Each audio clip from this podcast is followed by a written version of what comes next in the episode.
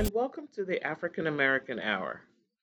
I'm Rosemarie Onwukwe, bringing you readings from the following publications Ebony, The Community Voice, Blavity, History.com, News One, The Undefeated, and HuffPost. Today, I'll begin with an article titled Have You Thanked a Black Inventor Today? by Keasya Hudgins, K E A S Y A Hudgins, H U D G I N S. The Grio, February 5th, 2022. What would Black History Month be if we didn't take the time to reflect on our rich history and ancestors? The impact of generations of the past continues to reinforce our future as a community. In the words of the great Maya Angelou, you can't really know where you are going until you know where you have been. A great deal is owed to the past innovators who make our lives easier today. Here are five black inventors who you can thank today. Madam C. J. Walker, 1867 to 1919. Madam C. J. Walker is both the originator of Black Girl Magic and the original Girl Boss. Her legacy as the first African American woman to become a self made millionaire continues to impact the women we idolize today. The black hair care industry is a billion dollar industry that continues to thrive as more women and men develop brands and companies that enhance the black hair experience, none of which would be possible without Walker's inventions. Madam Walker's wonderful hair grower was created in 1905 and is widely considered the first mass marketed product intended for black hair. Born Sarah Breedlove to parents who had been enslaved, it was after experiencing hair loss that she decided to experiment with ingredients that would later comprise her hair care line. In 2020, Self Made, a Netflix series inspired by her life, was released. Marie Van Brittan Brown, 1922 to 1999. Marie Van Brittan Brown invented the first home security system. In 1966, Brown filed to patent the invention that continues to influence modern security systems today. Her husband, Albert Brown, worked as an electrician technician, while Marie worked as a nurse, both during non traditional hours in Queens, New York. The crime rate was very high in their neighborhood, which prompted Marie to increase the couple's personal home security. There were several trials of the new technology before Brown created a security button that would contact police immediately. Marie Brown's inventions are now the foundation for more technological security systems that are installed in apartments, homes, and businesses. Dr. James E. West, 1931 to present. Dr. James E. West co invented the Electret microphone, E L E C T R E T, in 1964 with his German colleague Gerard Sessler. West currently holds over 250 patents for the production and design of microphones. Can you imagine a world without karaoke and entertainment microphones? Well, thanks to these living legends, you will never have to wonder. The vast majority of microphones, including cell phone, camera, and podcast mics, are products of what West co invented.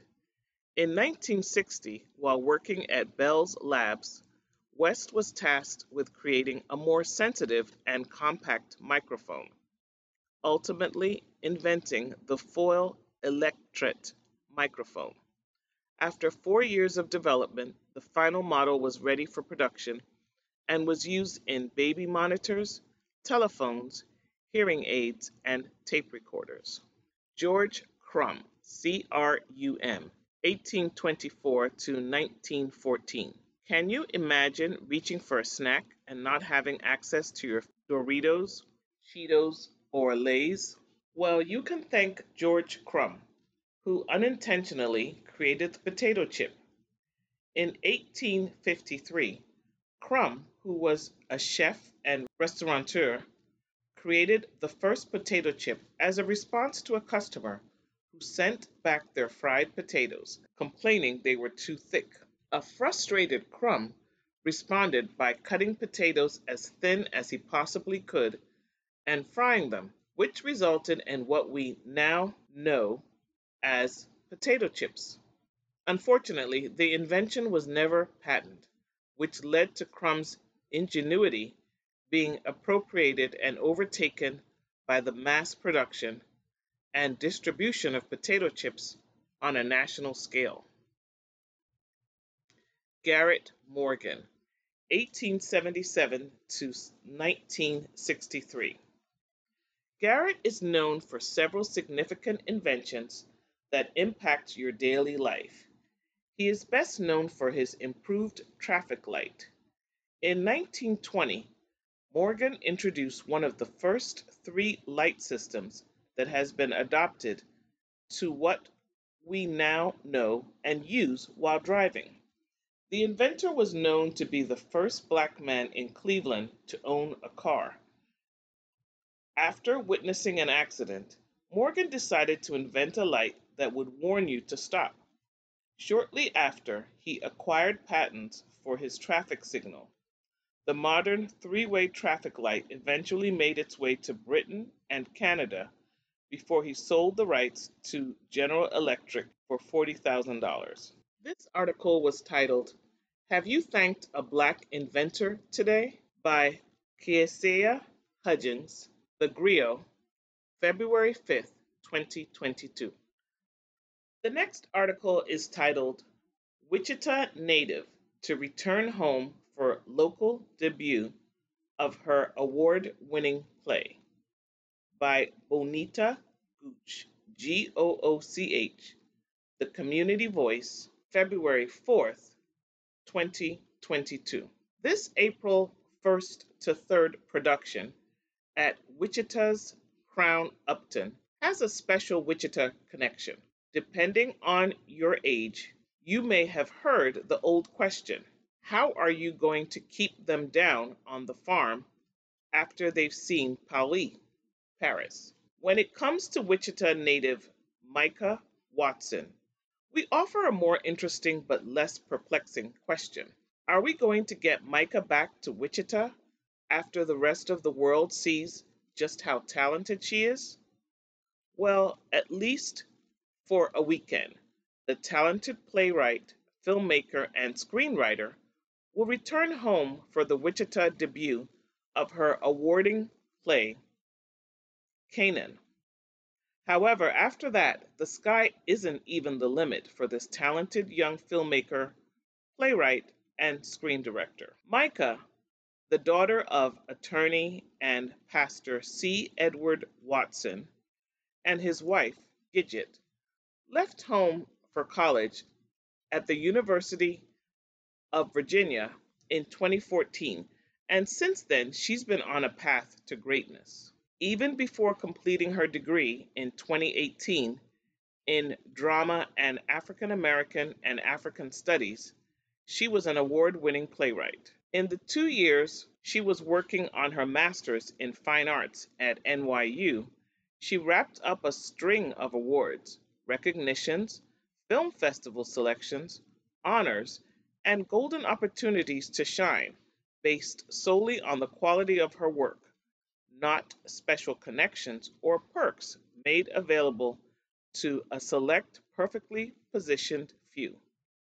Now, Micah, who is back at the University of Virginia completing an artist in residency at the Memory Project, is considering and evaluating the options for next steps being presented to her. She wants to continue writing and making films, and like many talented filmmakers, She has a script she's written for a feature film she wants to produce and direct. Micah's career is ready to take off on a path that likely won't lead her back home. Except Micah will return to Wichita for the Wichita debut of Canaan, a production of the Kansas African American Museum, which will be on stage at the Crown Uptown in Wichita, April 1st to 3rd. Canaan tells the coming of age story of a teenager and his community caught between love, activism, and spirituality during one of the most tumultuous years in American history, 1968. In Canaan, generations collide as Washington, D.C. neighbors must decide where their loyalties lie when the civil rights movement takes a downward turn following the death of Reverend Dr. Martin Luther King. In 2018, the play and Micah as the playwright were recognized by the Kennedy Center with the Best Undergraduate Playwriting Award and with the Lorraine Hansberry Distinction as the play written by a student of African or diaspora of diaspora descendant that best express the African American experience. What can individuals expect from the play? Micah says people who come to the play can expect to have a familiar experience. There will be individuals that people definitely recognize, said Micah. There are a lot of different characters, someone everyone can relate to. While the play is about tragedy, the play is about a lot more. It's about love, community, and about growing up, said Micah. Ultimately, the play will encourage everyone to press further into what their duties and responsibilities are as citizens. This article is titled Wichita Native to Return Home for Local Debut of Her Award Winning Play by Bonita Gooch, The Community Voice, February 4th, 2022. The next article is titled WSU Men's Basketball to Raise Funds for Title I Schools in Shocker Neighborhood by United Way of the Plains, February 3rd, 2022. This year's annual hashtag Fight for Literacy game will be held on Saturday, February 12th at 7 p.m. in Charles Koch Arena when WSU's men's basketball team plays the University of South Florida. Donations will stay with United Way of the Plains to support literacy programs in Title I elementary schools in the Shocker neighborhood.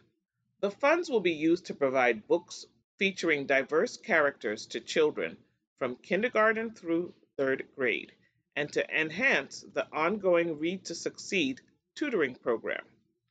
Over 400 volunteer reading coaches in the Read to Succeed program meet weekly with students for 30 minutes to listen to them read and help them improve their reading skills. Dr. Alicia Thompson, Wichita's public schools superintendent, said that it's imperative for the entire community to help increase literacy rates.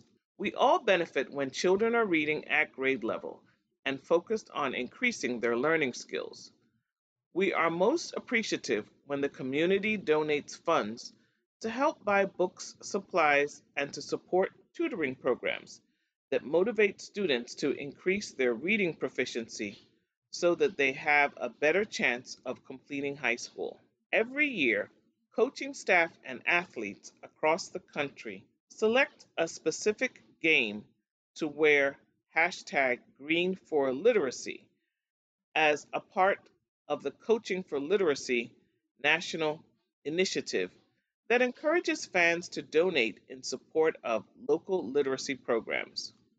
Over 40 teams are participating this year to support their local community, and WSU has participated in the program for the last several years. WSU fans won the national hashtag Fight for Literacy Championship title in 2021, raising 28,000 in donations and matching funds. WSU's men's basketball coach, Isaac Brown, hopes to repeat that performance in 2022. We have some of the best fans in the nation, and last year they proved how much they love our community through their generous donations. We'd love to be named the national champions again this year so that we can prepare our next generation of shocker students to fulfill their potential and achieve their goals. Donations are already underway at the unitedwayplains.org slash literacy, where fans can track the team's hashtag give literacy progress and see how they're performing against 40 other colleges. The first $5,000 will be matched, doubling the impact of every gift received. WSU fans can donate at unitedwayplains.org slash literacy. $10 helps purchase two books for a child. This article was titled WSU Men's Basketball to Raise Funds for Title I Schools in Shocker Neighborhood by United Way of the Plains, February 3rd, 2022. The next article is titled Black History Month by History.com editors, updated January 31st, 2022. Black History Month is an annual celebration of achievements by African Americans and a time for recognizing their central role in U.S. history. Also known as African American History Month, the event grew out of Negro History Week, the brainchild of noted historian Carter G. Woodson and other prominent African Americans. Since 1976, every U.S. president has officially designated the month of February as Black History Month. Other countries around the world, including Canada and the United Kingdom, also devote a month to celebrating Black history. The story of Black History Month begins in 1915, half a century after the 13th Amendment abolished slavery in the United States. That September, the Harvard trained historian Carter G. Woodson and the prominent minister Jesse E. Moorland founded the Association for the Study of Negro Life and History, ASNLH, an organization dedicated to researching and promoting achievements by Black Americans and other peoples of African descent. Known today as the Association for the Study of African American Life and History, ASALH, the group sponsored a National Negro History Week in 1926, choosing the second week of February to coincide with the birthdays of Abraham Lincoln and Frederick Douglass. The event inspired schools and communities nationwide to organize local celebrities, establish history clubs, and host performances and lectures. In the decades that followed, mayors of cities across the country began issuing yearly proclamations recognizing Negro History Week.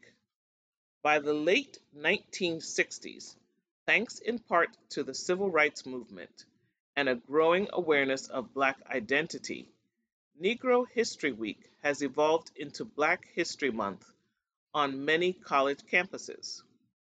President Gerald Ford officially recognized Black History Month in 1976, calling upon the public to seize the opportunity to honor the too often neglected accomplishments of Black Americans in every area of endeavor throughout our history. Today, Black History Month is a time to honor the contributions and legacy of African Americans across U.S. history and society. from activist and civil rights pioneers such as Harriet Tubman, Sojourner Truth, Marcus Garvey, Martin Luther King Jr., Malcolm X, and Rosa Parks, to leaders in industry, politics, science, culture, and more. Since 1976, every American president has designated February as Black History Month and endorsed a specific theme. The Black History Month 2022 theme, Black Health and Wellness, explores the legacy of not only Black scholars and medical practitioners in Western medicine, but also other ways of knowing. For example, birth workers, doulas, midwives, naturopaths, herbalists, etc., throughout the African diaspora. The 2022 theme considers activities, rituals, and initiatives that Black communities have done to be well. The man behind Black History Month. In 1915, Carter G. Woodson traveled to Chicago from his home in Washington, D.C. to take part in a national celebration of the 50th anniversary of emancipation. He had earned his bachelor's and master's degree at the University of Chicago and still had many friends there.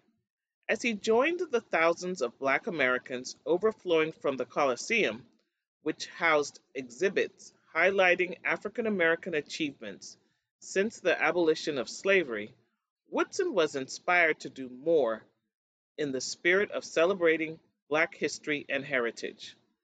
Before he left Chicago, he helped found the Association of the Study of Negro Life and History, ASNLH, a year later, Woodson single handedly launched the Journal of Negro History, in which he and other researchers brought attention to the achievements of Black Americans. Born in 1875 in New Canton, Virginia, Woodson had worked as a sharecropper, miner, and various other jobs during his childhood to help support his large family. Though he entered high school late, he made up for lost time, graduating in less than two years. After attending Berea College in Kentucky, B E R E A, Woodson worked in the Philippines as an education superintendent for the U.S. government. He earned his bachelor's and master's degree at the University of Chicago before entering Harvard. In 1912, three years before founding the ASNLH, he became only the second African American after W. E. Du Bois to earn a doctorate from that institution. Like Du Bois, Woodson believed that young African Americans in the early 20th century were not being taught enough of their own heritage and the achievements of their ancestors. To get his message out, Woodson first turned to his fraternity, Omega Psi Phi, which created Negro History and Literature Week in 1924. But Woodson wanted a wider celebration, and he decided the ASNLH should take on the task itself. In February 1926, he chose February because the month contained the birthdays of both Abraham Lincoln and Frederick Douglass, two prominent men whose historic achievements African Americans already celebrated. Lincoln's birthday was February 12th.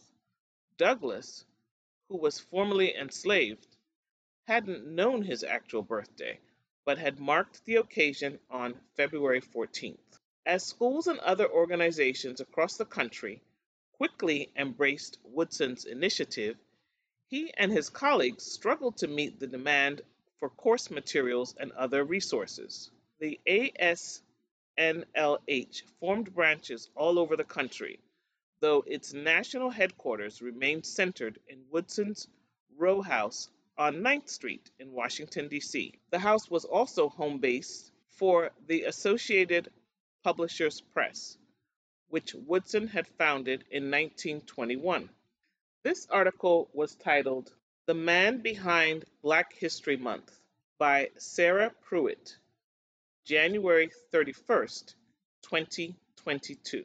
The original article was titled Black History Month, written by History.com editors, January 31st, 2022. The next article is titled With Their Agenda Stalled, Democrats Urge Parents to File Taxes by Arthur Delaney, D E L A N E Y, Huff Post, February 8, 2022. Democrats have failed to extend the monthly child tax credit payments that most American parents received last year, but they have some useful advice for parents missing that extra cash. File your taxes. More than 36 million households received as much as $300 per child each month from July through December. The monthly payments have ended, but households that were eligible for the maximum benefit stand to receive lump sum checks for the first six months of 2021 in the form of a tax refund. Democrats called a press conference Tuesday to publicize the coming refunds. This being tax season, I want to just put in a pitch this year so that families will make sure that they get the second half of the child's tax credit payment, said Representative Rosa DeLauro, Democrat, Connecticut. Since Democrats boosted the maximum value of the child's tax credit to $3,600 in 2021 for kids under 6, $3,000 for kids aged 6 to 17, and the IRS only made monthly payments for half of the year, eligible parents can get refunds worth as much as 1,800 per child under 6 and $1,500 per child age 6 to 17. Shannon Russell is a 34 year old mother of four in Hemet, H E M E T, California, whose husband died from cancer five years ago. She said the monthly payments had been a big help, and she didn't know more money would arrive via a tax refund. It's useful, of course, but Joe Biden promised to bring single parent households out of poverty, and it wasn't supposed to be for just a year, Russell said. Russell worked at a drug manufacturer's warehouse until the pandemic hit and hasn't been able to return. They offered to bring me back, but I don't have childcare, she said. I'm kind of out here on my own. Russell said that she's been searching for a babysitter since last year, but hasn't had any luck. She needs someone who can watch her four year old who has autism and also pick up his older siblings from school. She has interviewed potential caretakers, but not found one who could do the work on a schedule that fits her own. Even before the pandemic, she said, she would sometimes miss shifts because of the kids. There is no way I'm going to pull this off without the child credit, she said. Democrats had said they would continue the child tax credit payments as part of the Build Back Better Act, but the bill stalled last year after Senator Joe Manchin, Democrat, West Virginia, said he wouldn't support it. The bigger tax refunds will likely alleviate some of the hardship parents have faced since losing the monthly payments. Bennet told HuffPost that Democrats did not think of the refunds as buying them time. It's certainly good to have that enhancement, Bennet said, but everybody up here knows how important this monthly credit has been. It's been a lifeline. This article is titled with their agenda stalled, Democrats urge parents to file taxes by Arthur Delaney, Huff Post, February 8, 2022. The next article is titled Remembering Rosa Parks' Resilience and Resistance in the Face of Racism.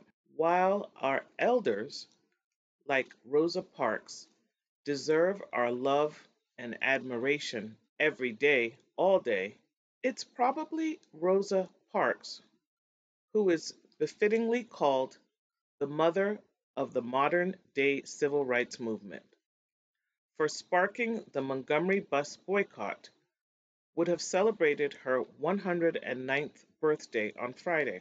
Born Rosa Louise McCauley on February 4, 1913, in Tuskegee, Alabama, the legendary civil rights icon, who was arrested in 1955 for refusing to give her seat up to a white woman on a public bus, remains a strong symbol of resilience and resistance in the face of racism.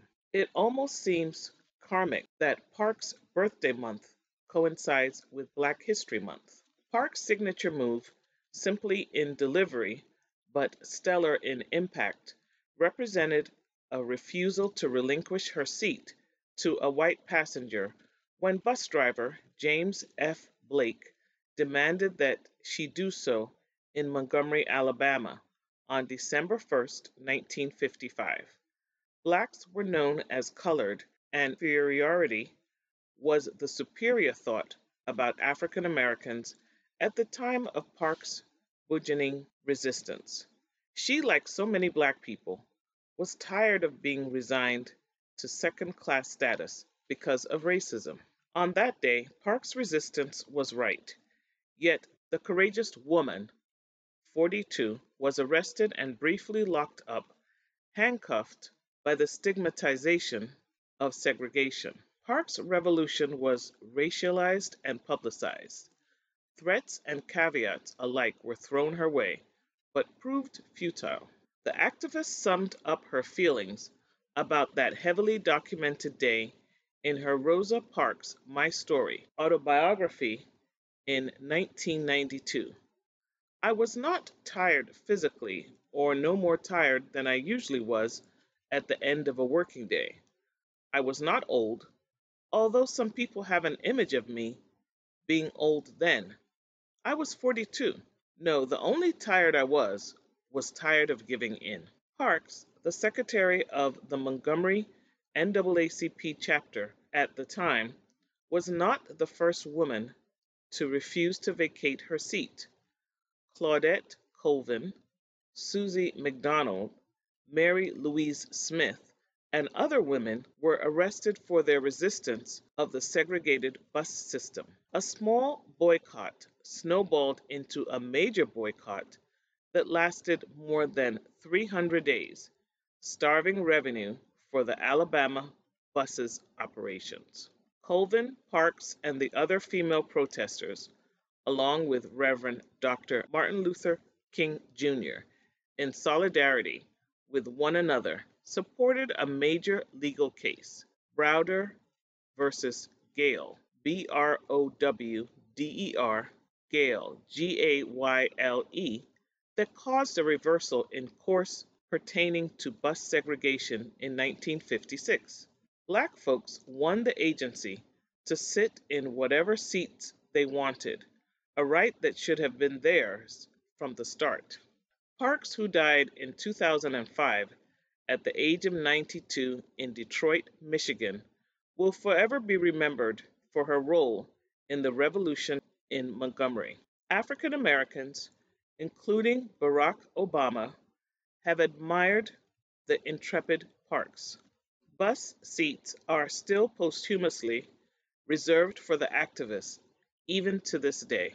This article is titled Remembering Rosa Parks' Resilience and Resistance in the Face of Racism, written by News One staff, February 4th, 2022.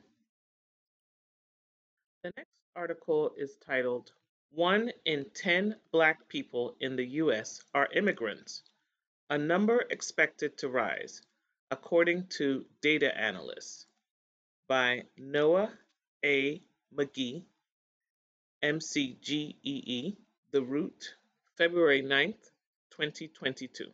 In the United States, one in 10 black people are immigrants, which is only expected to rise in the coming years based on data analysts' from the Pew Research Center. The analysts of data from the Census Bureau found that about 4.6 million Black people who are currently living in the country were born in a different country in 2019, which is an increase from 1980 when 800,000 Black immigrants lived in the United States. But by 2060, the Black immigrant population is expected to double and increase to 9.5 million in the US. The Black immigrant population is also projected to outpace the US born Black population in growth. While both groups are increasing in number, the foreign born population is projected to grow by 90% between 2020 and 2060, while the US born population is expected to grow 29% over the same time span. Migration from Africa has fueled the bulk of the growth of the Black foreign born population the data analysis also found that 31% of Black immigrants aged 25 and over have a bachelor degree or higher. This article is titled One in 10 Black people in the U.S. are immigrants, a number expected to rise, according to data analysts by Noah A. McGee, The Root, February 9th, 2022. The next article is titled Legendary Fashion Icon Andre Leon Talley Dies at 73 by Savannah Taylor, January 19, 2022. Andre Leon Talley, one of the most venerable figures in fashion, has passed away at the age of 73. Born in Washington, D.C. in 1948, and raised in Durham, North Carolina, Talley has touched every imaginable aspect of the fashion world as a respected journalist, editor, author, and creative director. He attributed his grandmother's presence in his upbringing as a major impact in his life and career growing up in the Jim Crow South. After attending an all black high school, he went on to attend North Carolina Central University, where he got his Bachelor of Arts degree in French literature. He then received a scholarship to attend Brown University, where he received his Master's of Arts degree in French literature. Talley got his start interning for fashion editor Diana Vreeland, V R E E L A N D. Other publications that were graced by his gift include Women's Wear Daily, W, and New York Times. Talley most notably rose to prominence as editor at large of American Vogue.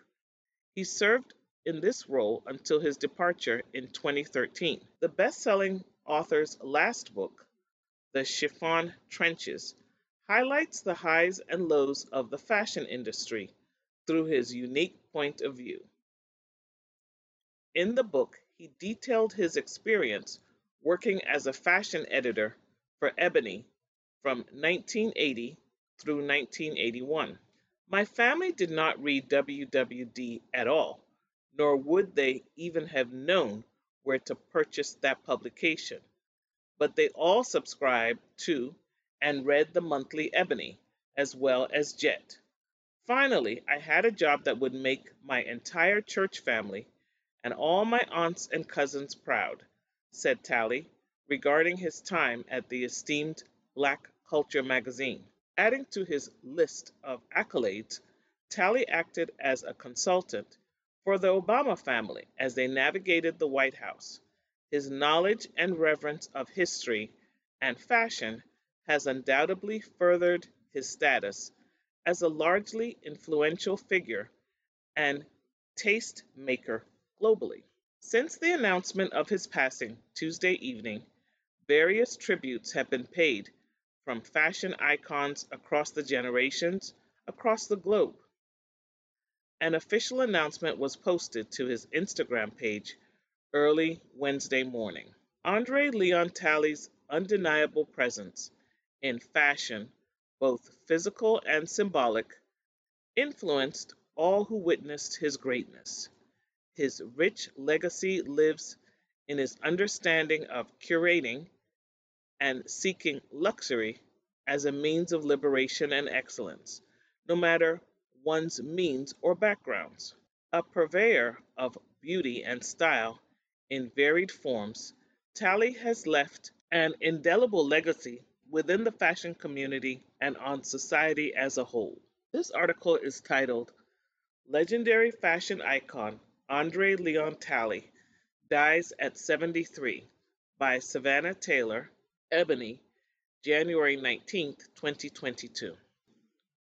The next article is titled Vaccine Mandates, Teacher Pay, and Scholarship Kansas Education Bills to Watch by Maria Benevento, B E N E V E N T O, Wichita Beacon, January 28, 2022. Here are some of the new topics on legislators' minds at the start of the 2022 session. If you'd like to give lawmakers feedback on any of these issues, contact information is available on the House and Senate rosters. Increasing teachers' pay. Representative Brett Fairchild, a Republican from St. John, filed legislation HB 2457 to require school districts to pay teachers more as their budgets expand. Starting with the 2023 to 2024 school year, the proposal will require school districts to calculate how much their spending grew in the most recent year, then increase each full time classroom teacher's pay by at least the same percentage. COVID vaccine cell phone use. A proposal sponsored by five Republican representatives, HB 2498, would ban the Kansas Secretary of Health and Environment from requiring COVID 19 vaccines for school. Currently, Kansas law says students should be up to date on their vaccines in order to attend school or childcare, but it doesn't specify which vaccines a student needs to be considered up to date. Instead, that list is determined by the Kansas Secretary of Health and Environment and currently includes 11 vaccinations.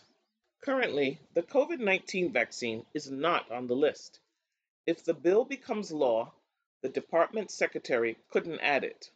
The Senate Committee on Transportation is sponsoring legislation SB 332 that would prohibit drivers from using a cell phone in a school zone at times when school zone speed limits apply. The proposal wouldn't apply to hands free devices in case of an emergency when it's necessary to use a phone or to for hire drivers using a device attached to the dashboard to communicate with a dispatcher. It would also apply in construction zones and to minors under 18, no matter where they are driving. Free community college scholarship changes. The Kansas Promise Act, which started a scholarship program providing free community college to students in specific high demand fields went into effect midway through 2021. Legislators already want to tweak it. Among other changes, a proposal sponsored by the Senate Committee on Education, SB 340, would limit the program to U.S. citizens only and allow schools to designate additional eligible programs. The scholarship already covers programs in information technology and security, mental and physical health care, advanced manufacturing and building trades, early childhood education and development, and one additional area based on local needs. Under the legislation, the schools could also add a program area from the list of agriculture, food and natural resources, education and training, law, public safety, corrections and security, distribution and logistics. The proposal also adds detail for how the program should be administered, including tracking results and recouping money from students who don't meet the program's requirement of working in Kansas for at least two years after completing their education. A fiscal note attached to the bill estimates it would lead to $125,000 of administrative costs. Public school services for private school students. Legislation sponsored by the House Committee on K 12 Education Budget, HB 2514, would allow students attending religious or other private schools to also enroll in public school part time. Local school boards would establish policies related to part time enrollment, and districts would be required to make good faith efforts to accommodate students' schedules, but wouldn't have to agree to every request. Under a proposal sponsored by the House Committee on K 12 Education Budget, HB 2511, students in a public school district who attend a virtual school or a private school registered with the state could participate in the district's extracurricular activities. Those students would still have to meet normal requirements to participate in activities from the State Activities Association, and the district could require them to pay fees or take specific classes if other district students have to do the same. The HB 2511 proposal also adds board members and employees of the State Activities Association to the list of types of professionals who are required to report suspected child abuse. Curriculum Disclosing course materials, computer science requirement. School districts would have to publish a list of materials used in classes or teacher training under a proposal sponsored by the Senate Committee on Education, SB 363. The list would include the title, author, organization, and website, if applicable, for each material assigned or presented to students. A separate list would cover teacher training and districts would also publish their procedures for reviewing materials. Lists would need to be fully updated by the last day of the school year and kept online for at least an additional year.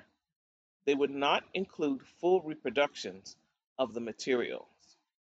For materials created as a single volume, schools would not have to report separately the components of that volume.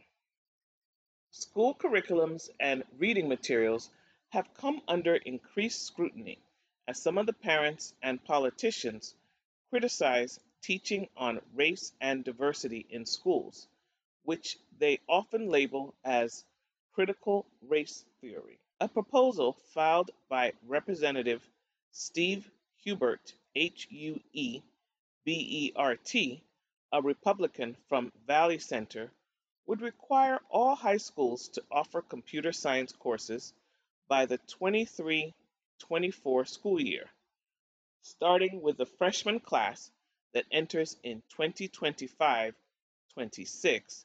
HB 2466 would require most students to earn a computer science credit to graduate. The legislation sets aside money for grants to teacher preparation programs that can train educators in computer science. Students who speak American Sign Language. Legislation sponsored by the Senate Committee on Federal and State Affairs, SB 372, would allow students who speak American Sign Language as a foundational language to continue receiving special education services and or continue attending the Kansas School for the Deaf even if they gain access to hearing through a device, medical treatment, or natural cause. The proposal states that it is in recognition of the academic, social, and developmental benefits of American Sign Language as a foundational language and bridge to American Sign Language and English bilingual education. This is a special article titled Vaccine Mandates, Teacher Pay, and Scholarship Kansas Education Bills to Watch by Maria Benevento, Wichita Beacon, January 28, 2022. The next article celebrates Valentine's Day and its history. It is titled The History of Valentine's Day and Why We Celebrate by Real Simple Editors, January 7th, 2022. Whether you love Valentine's Day or hate it, one thing's clear Valentine's Day history goes way back. And while Valentine's Day is now known for kissing, Valentine's Day's gifts, and hard to get dinner reservations, the origins of the holiday are far less romantic. Here, the Valentine Day history that wouldn't make it into a rom com featuring a saint, a massacre, and even the sinful nuns of Valentine's Day. When is Valentine's Day? First, a quick refresher. Valentine's Day always falls on February 14th. Valentine's Day 2022 is Monday, February 14th. At the end of the 5th century, Pope Gelasius, G E L A S I U S, declared February 14th St. Valentine's Day, and since then, February 14th has been a day of celebration, though it was generally though it was generally more religious than romantic. How did Valentine's Day start? Valentine's Day is a fixed day on the calendar that got lumped into a mid-February holiday on the ancient Roman calendar called Lupercalia, L U P E R C A L I A, which some historians believe is what led to Valentine's Day being all about love. Lupercalia celebrated fertility and may have included a ritual in which men and women were paired off by choosing names from a jar. In ancient Greece, people observed a midwinter celebration for the marriage of the god Zeus and the goddess Hera. Who was Saint Valentine, and what does he have to do with chocolate hearts? Not much, it turns out. St. Valentine's Day was a feast day in the Catholic religion, added to the liturgical calendar around 500 AD. The day was commemorated for martyred saints named, you guessed it, Valentine. Differing legends celebrate three different saints called Valentine or Valentinus. But since very little was known about these men and there were conflicting reports of the St. Valentine's Day story, the feast day was removed from the Christian liturgical calendar in 1969. But even though not much is known about the real history of St. Valentine's, on whom the holiday is based, the legend of St. Valentine has several tellings. One legend says that St. Valentine refused to convert to paganism and was executed by Roman Emperor Claudius II. Prior to his death, he was able to miraculously heal the daughter of his jailer, who then converted to Christianity along with his family. Another legend says a bishop called Saint Valentine of Terni T E R N I, is the true namesake of the holiday.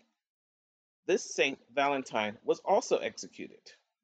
But according to others, and this is how Saint Valentine became affiliated with a love focused holiday, Saint Valentine was a Roman priest who performed weddings for soldiers forbidden to marry because of a Roman emperor edict decreeing married soldiers did not make good warriors, and thus young men could not marry. The Saint Valentine wore a ring with a cupid on it, a symbol of love that helped soldiers recognize him. And in a precursor, greeting cards, he handed out paper hearts to remind Christians of their love for God. Because of this legend, Saint Valentine became known as the patron saint of love. The St. Valentine prayer asks St. Valentine to connect lovers together so that two become one. and the couple remembers their devotion to God. While St. Valentine's story set the groundwork for establishing the day as a holiday for romantic love, what truly solidified the connection between St. Valentine and love was a poem by medieval author Geoffrey Chaucer, C H U C E R, in 1381, which historians consider the origins of the modern celebration of Valentine's Day, where we celebrate our romantic partnership with one other person. Why do we celebrate Valentine's Day? Chaucer lived in the Middle Ages, the era of courtly love, when broad romantic statements of devotion, poems, songs, paintings celebrated partnership. By the end of the 15th century, the word Valentine was being used to describe a lover in poems and songs of the day. And in the 18th century, a book called The Young Man's Valentine Writer was published in England. By the mid 19th century, mass produced paper, Valentine cards, were being created, though DIY Valentine card ideas are still worth trying, and Valentine's Day as we know it was born. The truth about Valentine's Day history is that the romantic holiday isn't immune to tragedy. In Prohibition Chicago in 1929, seven men were killed by a gang organized by Al Capone on February 14. The Valentine's Day Massacre became a flashpoint in Prohibition history, with police and lawmakers going after the gangs and mobs that had formed in cities to control then illegal substances like alcohol. What is the meaning of Valentine's Day? Over the years and centuries, Valentine's Day has been a religious celebration, an ancient ritual day, and a commercial holiday. All that change means the meaning of Valentine's Day is truly whatever you want it to be.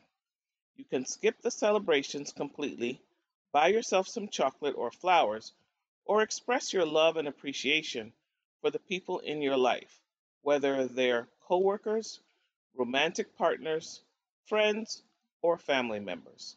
Some people love Valentine's Day, and some people just love to hate it. Galentine's Day, G A L E N T I N E, is a relatively new way to celebrate, as women celebrate their love for their closest friends. So celebrate the day of love however you want, even if it's just through self love. A nice dinner out, going to the movies, cooking a fancy meal at home, or hosting a Valentine's Day party are also great ways to celebrate. This is a special article titled The History of Valentine's Day and Why We Celebrate by Real Simple Editors, January 7th, 2022. That's all the time we have for the African American Hour. My name is Rosemarie Onwukwe. Thanks for joining me.